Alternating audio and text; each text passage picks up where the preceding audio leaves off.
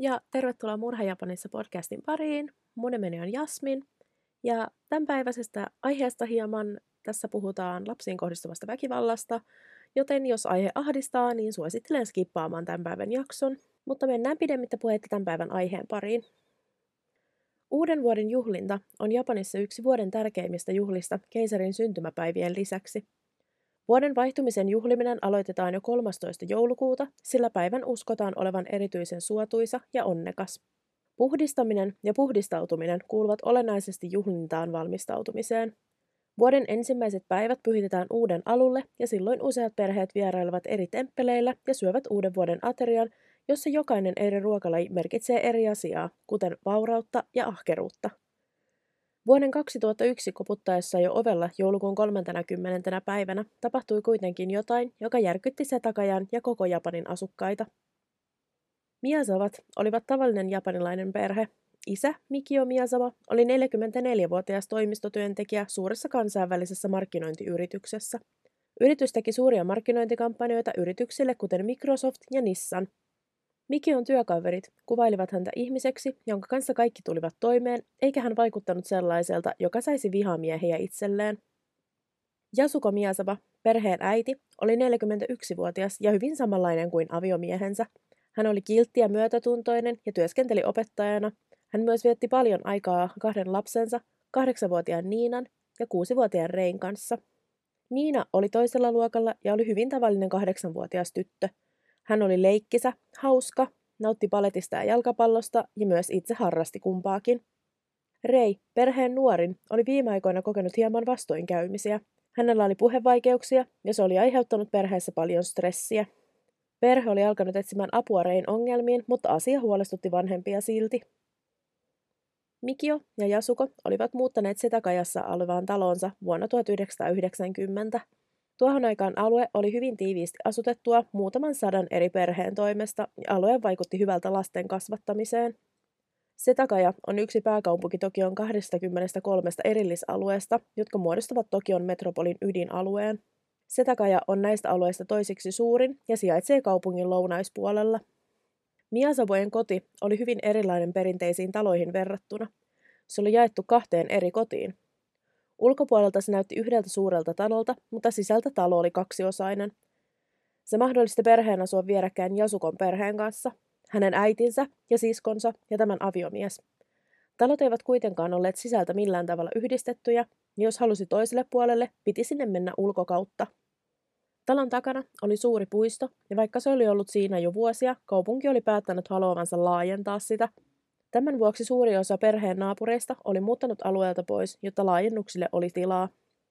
Alueella oli aikaisemmin asunut yli 200 perhettä, mutta nyt siellä asui vain neljä.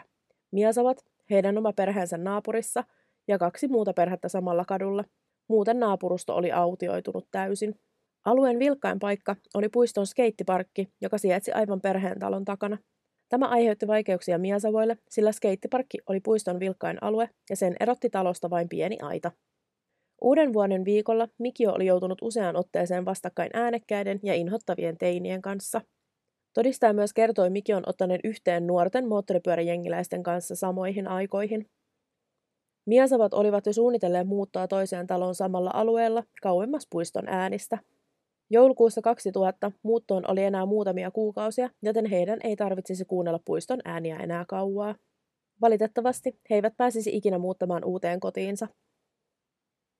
Näihin aikoihin alueella tapahtui muitakin outoja tapauksia.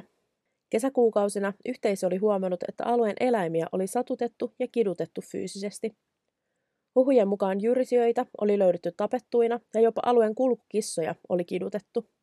Eräs todistaja kertoi, että kulkukissa, jota hän yleensä ruokki, tuli eräänä päivänä hänen luokseen ilman häntää. Joulupäivänä Jasuko kertoi appiukolleen, että heidän talonsa edessä oli ollut outo autoparkissa – Tätä oli tapahtunut enemmän kuin yhden kerran, vaikka alueella oli muita parkkialueita, joista oli helppo pääsy talon takana olevaan puistoon. Kaksi päivää myöhemmin, joulukuun 27. päivä, noin 40-vuotias mies nähtiin kävelemän perheen talon ympäristössä. Normaalisti tämä voitaisiin nähdä hyvin viattomana asiana, sillä puiston vuoksi alueella oli jonkin verran ihmisiä, mutta tulevien tapahtumien varjossa tämä vaikuttaa oudolta.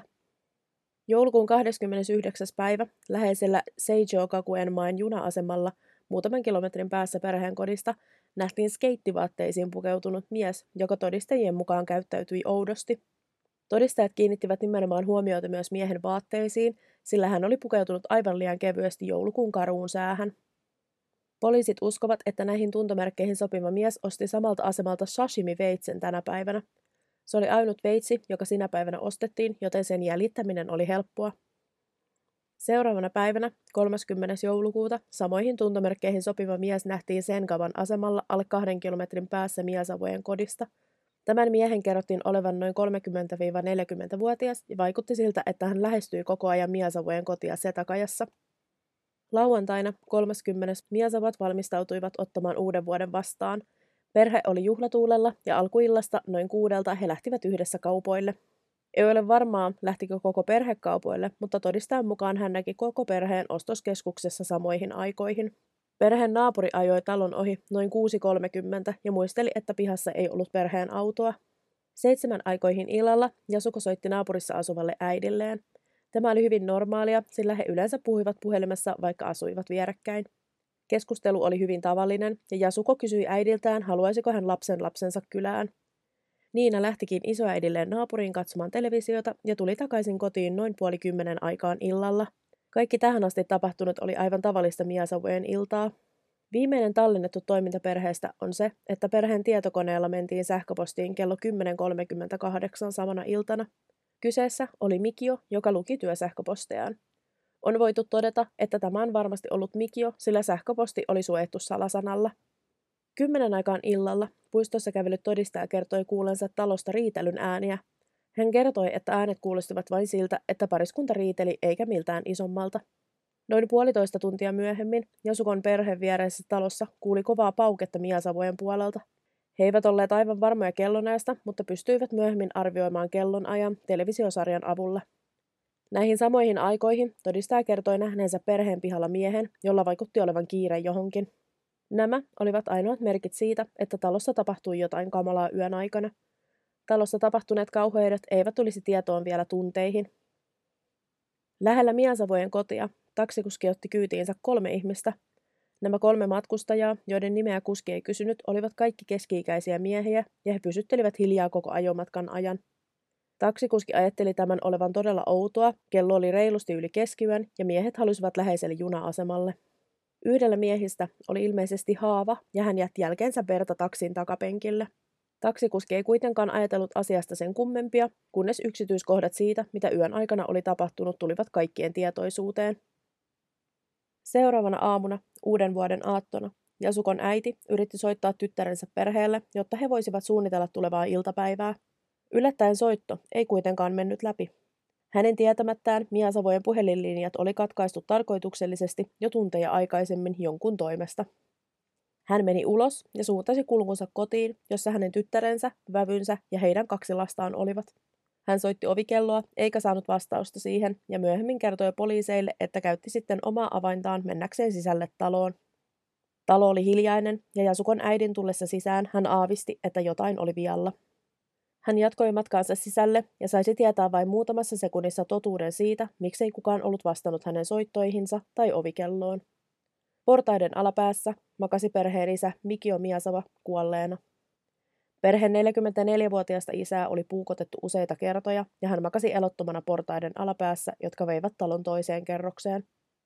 Jasukon äiti kertoi sitten menensä talon toiseen kerrokseen nähdäkseen, mitä muulle perheelle oli tapahtunut. Portaiden yläpäästä hän löysi tyttärensä Jasukon ja tämän tyttären Niinan. Kumpaakin oli puukotettu raasti monia kertoja, hyvin paljon enemmän kuin mitä Mikiota. Jasukon äiti muisteli koskeneensa kumpaakin ruumista, mahdollisesti surusta tai toivosta, että jompikumpi voisi olla vielä elossa. Kumpikin olivat kylmiä ja elottomia, hänen oma tyttärensä ja lapsenlapsensa, jonka kanssa hän oli katsonut televisiota vain 12 tuntia aikaisemmin. Läheisestä makuuhuoneesta hän löysi vielä viimeisen tragedian, kuusivuotiaan Rein omasta sängystään. Rei oli kuristettu, mikä sai tutkijat uskomaan tämän olleen murhaajan ensimmäinen uhri. Jasukon äiti oli kauhuissaan ja traumatisoitunut. Hän oli juuri löytänyt oman perheensä brutaalisti murhattuina. Hän soitti välittömästi poliiseille, mutta hän ei voinut unohtaa näkemänsä kauheutta. Hän oli juuri menettänyt suuren osan perheestään. Poliisi reagoi aivan samanlaisella shokilla tapahtumaan kuin Jasukon äiti. He olivat kauhistuneita rikospaikasta. Tämä oli tapaus, joka tulisi järkyttämään kaikkia, niin lähialueen asukkaita kuin muitakin Japanin kansalaisia. Kokonainen perhe oli teurastettu heidän omassa kodissaan keskellä yötä tuntemattoman tekijän toimesta. Rikospaikalla poliisit alkoivat keräämään todisteita ja yrittivät saada selvyyttä yön tapahtumien kulkuun. Jasukon äiti, sisko ja lanko yrittivät muistella kaikkea epäilyttävää, mitä olisivat voineet kuulla tai nähdä yön aikana. Ainoa asia, josta he kaikki sanoivat, oli äänekäs tömähdys, joka kuului noin kello puoli 12 yöllä. Poliisit ajattelivat välittömästi tämän äänen tulleen siitä, kun perheenisä Mikio oli kohdannut murhaajan. Mikion kehosta löytyneiden vammojen perusteella voitiin todeta, että hän oli yrittänyt puolustautua perheensä murhaajaa vastaan, ja he uskoivat, että perheen kuulema ääni oli tullut siitä, kun Mikio oli heitetty alas portaita. Mikion saamat vammat olivat pääasiassa puukon iskuja hänen kaulansa. Poliisit yhdistivät vammat sashimi-veitseen, joka oli jätetty perheen keittiön altaaseen, Tämä oli se sama puukko, joka oli ostettu läheisestä supermarketista vain päiviä aikaisemmin ja oli tuotu paikalle murhaajan toimesta. Se oli kuitenkin mennyt rikki, kun murhaaja oli hyökännyt Mikion kimppuun. Koska tämä veitsi oli mennyt rikki, murhaaja oli ottanut keittiöstä toisen veitsen, jota oli käyttänyt Jasukon ja Niinan murhaamiseen. Talon pohjapiirrosta on vaikea kuvailla ja laitoinkin sen takia jakson kuvaukseen linkin YouTube-videoon, jossa esitellään taloa enemmän – Instagramissa on myös 3D-kuvia talosta. Talo oli kuitenkin rakennettu niin, että toiseen kerrokseen johtivien portaiden päässä oli tikapuut, jotka johtivat talon kolmanteen kerrokseen. Kolmannessa kerroksessa oli televisio ja sänky, joten on uskottu, että Jasuko ja Niina olivat yläkerrassa katsomassa televisiota yhdessä. Jasukon ja Niinan ruumiit olivat aivan yläkertaan vievien tikkaiden alapäässä, ja heitä oli puukotettu kymmeniä kertoja, Tutkijat sanoivat puukoniskujen määrän olleen liioiteltuja ja heitä oltiin todennäköisesti puukotettu vielä kuolemankin jälkeen. Tämän vuoksi alkoi kiertää monia teorioita, että tekijä oli naisvihaaja tai hänellä oli joitain aggressioita naisia ja tyttöjä kohtaan. Tämä ei ole mitenkään harvinaista tämän tyyppisissä murhissa, mutta sillä on merkitystä myöhemmän tutkimuksen kannalta. Perheen poika, Rei, oli kuristettu omaa sänkyynsä Poliisit olivat aluksi ihmeissään siitä, että Rei oli säästynyt muun perheen kohtalolta puukotuksen suhteen, mutta tutkimusten edetessä he ymmärsivät Rein olleen todennäköisesti murhaajan ensimmäinen uhri. Vaikka hän säästyikin näkemästä muun perheen raakoja murhia, hänen viimeiset hetkensä olivat silti täynnä hämmennystä, sillä kuusivuotias ei ymmärrä tällaisia asioita. Iltapäivällä, noin kuusi tuntia ruumiiden löytymisen jälkeen, nuori mies tuli terveyskeskukseen Tobu Nikkon asemalla Tobu Nikkon asema sijaitsee muutaman tunnin päässä pohjoiseen Setakajasta ja niiden välillä kulkee monia junia päivisin. Tämä mies, jonka kerrottiin olevan noin 30-vuotias, otettiin sisään ilman, että hän kertoi nimeään tai syytä vammalleen. Hänellä oli haava kädessään ja se oli ilmeisesti niin syvä, että luu paistoi siitä läpi. Terveyskeskuksen henkilökunta oli ihmeessään siitä, miten välinpitämätön mies oli omaan haavaansa ja ajattelivat tämän olevan epäilyttävä ja sen vuoksi he muistivat miehen hyvin. Miehellä oli päällään musta takki ja farkut. Hänet kuitenkin päästettiin menemään ilman informaatiota siitä, kuka hän oli, sillä uutiset murhista eivät olleet vielä levinneet. Poliisien yllätykseksi rikospaikka oli täynnä todisteita siitä, mitä talossa oli tapahtunut. Poliisit löysivät murhaaseet hyvin aikaisessa vaiheessa tutkintaa, kumpikin veitsi, 29. päivä ostettu sashimi-veitsi ja perheen oma veitsi löytyivät talon keittiöstä yhä veressä. Perheen ensiapulaukku oli avattu, todennäköisesti Jasukon ja Niinan toimesta, jossain vaiheessa hyökkäystä. Joissain löydetyistä laastareista ja siteistä oli kahdeksanvuotiaan Niinan verta. Yläkerran kylpyhuoneesta poliisit löysivät vetämättömän vessanpöntön. Tämä oli ilmeisesti jätetty murhaajan toimesta. Hän oli joko liian tietämätön DNA-testauksesta, tai hän oli liian varma, ettei voisi jäädä kiinni. Tutkimuksessa löydettiin jälkiä seesami pinaattiruuasta, jonka murhaaja oli syönyt ennen murhia – Ruoka oli hyvin perinteistä kotiruokaa, joten teoriat siitä, että murhaaja asui vielä kotona, nousivat nopeasti. Joka puolella taloa oli murhaajan jalanjälkiä. Kenkien todettiin olevan Slasenger-merkkiä. Tähän aikaan kengät olivat myytävänä joka puolella Japania, mutta murhaajan kengän jälkien koon perusteella näitä kenkiä ei oltu ostettu Japanista. Tämän kengän koko oli korealainen koko, joten kengät oli todennäköisesti ostettu Etelä-Koreasta. Tämä sai aikaan monia teorioita murhaajan etnisyydestä. Laasterien lisäksi, joissa oli Niinan verta, löydettiin myös pyyhkeitä ja naisten siteitä, joissa oli tuntematonta verta.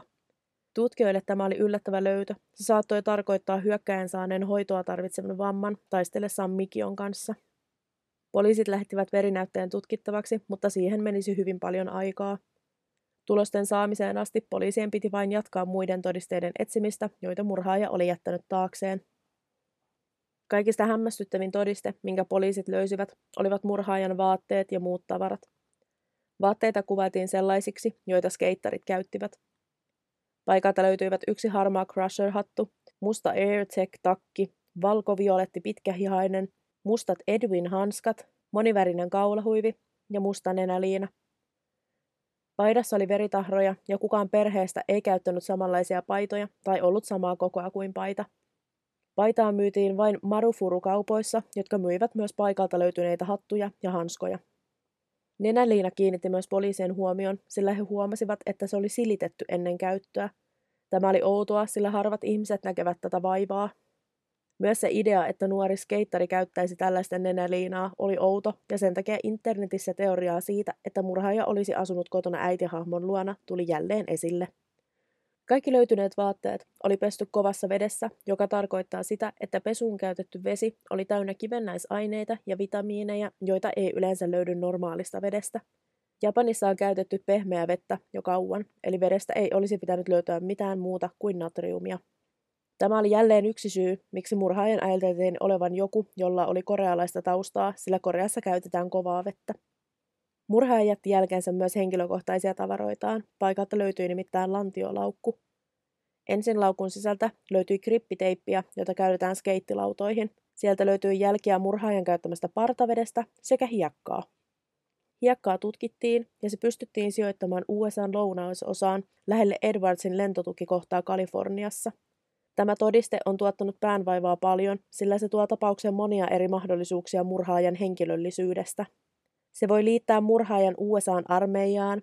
Hänen on ajateltu voivan olla esimerkiksi lentäjä, joka on ollut sijoitettuna Tokioon, tai urakoitsija, jolla on liiketoimintaa ympäri maailmaa.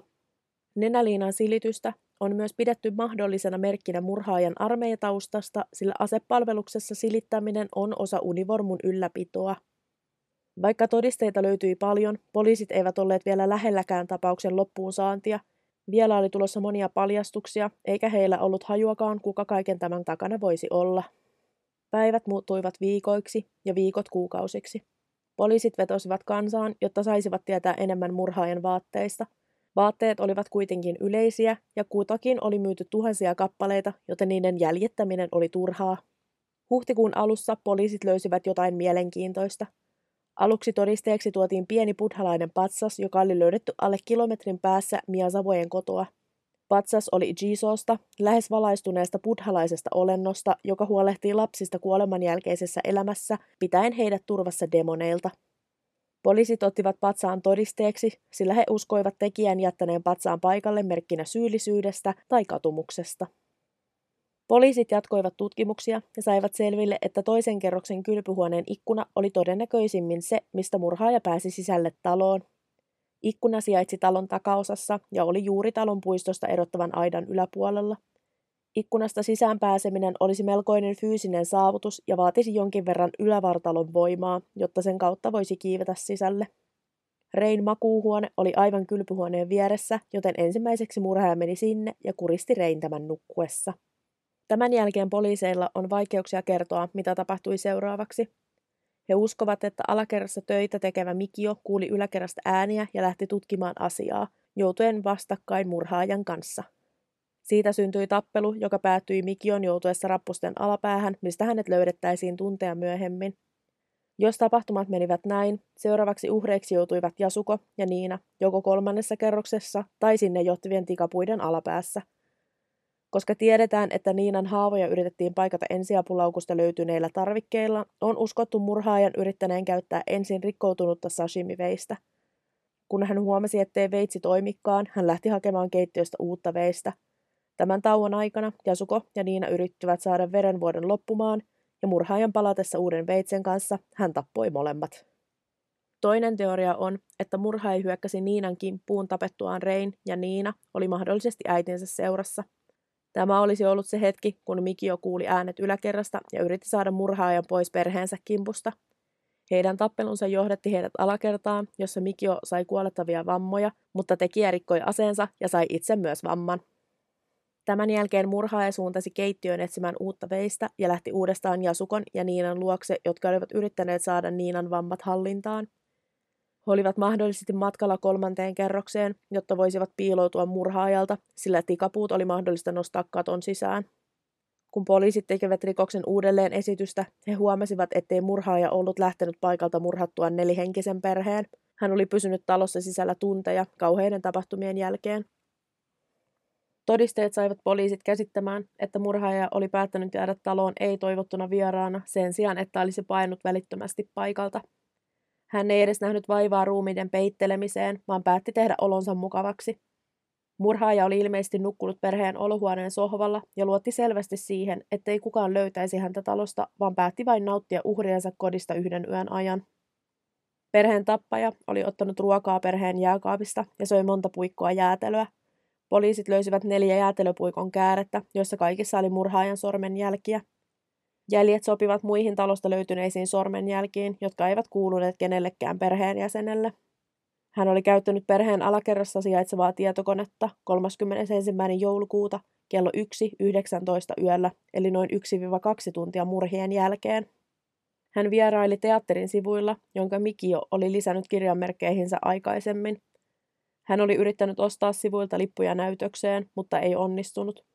Murhaaja vieraili vain sivuilla, jotka oli merkitty kirjanmerkkeihin, eikä kirjoittanut koneella ollenkaan, joten monet miettivät, voisiko olla mahdollista, ettei tekijä osannut kirjoittaa japania.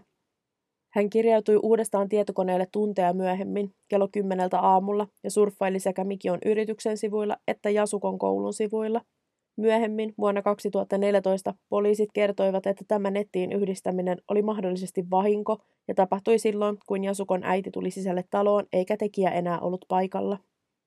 Yön aikana tekijä oli kerännyt perheen henkilökortit ja pankkikortit ja levittänyt ne olohuoneen pöydälle lähelle sohvaa, jolla hän oli nukkunut. Tämä oli hyvin outoa ja vuosien aikana on pyörinyt teoria siitä, että tekijä on mahdollisesti yrittänyt arvuutella korttien PIN-koodeja, jotta voisi käyttää niitä. Kun hän lähti paikalta, hänen uskottiin jättäneen ne talon siksi, että paljastumisen riski olisi liian suuri, jos hän käyttäisi niitä. Ennen lähtöään tekijä keräsi perheen omaisuutta ja roskia ja heitti ne kaikki kylpyammeeseen – Eniten hän oli heittänyt sinne roskia, kuten jäätelöpapereita ja mainoslehtisiä, jotka oli leikattu, mutta amme sisälsi myös Mikion ja Jasukon työpapereita sekä naisten hygieniatuotteita, joissa oli tekijän verta. Monet ovat ihmetelleet, miksi tekijä teki näin, mutta on ajateltu, että hänen oli tarkoitus tehdä niille jotain, mutta unohti. Ehkä hän oli tarkoitus liottaa niitä ja tuhota todisteita ilman, että tajusi jättäneensä niitä tuhansittain ympäri taloa. Tapauksen ei uskota olevan ryöstö, sillä tekijä oli saanut kerättyä talosta rahaa vain hieman alle 2000 euroa, vaikka sitä oli esimerkiksi Mikion työhuoneessa paljon enemmänkin. Myöskään muita arvoisineita ei oltu varastettu talosta, ja ainut asia, joka puuttui, oli Mikion vanha takki. Kun Jasukon äiti tuli rikospaikalle, hän muisteli avanneensa oven omalla avaimellaan. Tämän vuoksi poliisit uskoivat tekijän lähteneen pois talosta samaa kautta kuin oli tullutkin, toisen kerroksen kylpyhuoneen ikkunasta.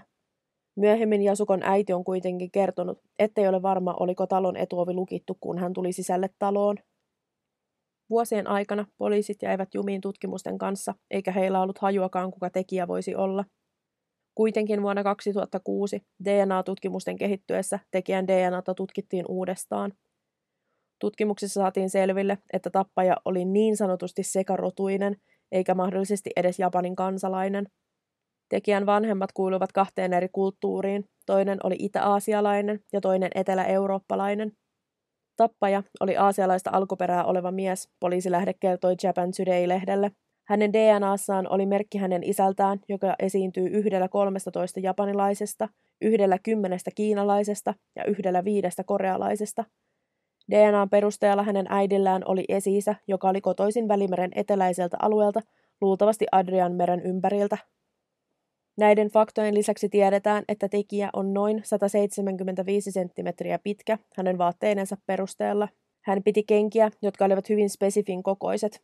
Verinäytteiden perusteella tekijän veriryhmä on A. Vaikka tekijästä on tallessa sormenjälkiä ja DNAta, häntä ei ole saatu kiinni, sillä hän ei ole Japanin tietokannassa. Perheen murhatutkinta on ollut yksi Japanin historian suurimmista, yli 200 000 tutkijalla. Todisteita on kerätty melkein 13 000 kappaletta ja vuoteen 2020 vihjeitä tapaukseen on saatu yli 14 000. Tokion metropolin poliisi tarjoaa 20 miljoonaa jeniä palkkiota vihjeestä, joka johtaa tekijän pidättämiseen ja tuomitsemiseen. Tapauksen tuoma mediamylläkkä ja pitkä tutkinta-aika nousi syyksi poistaa Japanissa kuolemanrangaistuksen ansaitsevien rikosten vanhentumisaika, joka poistettiin käytöstä vihdoin vuonna 2010. Miasavojen talo on edelleen pystyssä, vaikka sen purkamista oli suunniteltu perheen muutettua muualle. Jasukon isosisko avasi ovet talon toimittajille muutama vuosi sitten ja siitä löytyy video YouTubesta. Videolla näkyy kymmenittäin pahvilaatikoita, jotka sisältävät perheen henkilökohtaisia tavaroita, jotka poliisi palautti uhrien perheille. Osa Miasavojen kalusteista on edelleen talossa ja seinällä näkyy kynällä tehtyjä jälkiä, joilla on seurattu lasten pituuskasvua. Miasavojen murhien tutkinta jatkuu edelleen.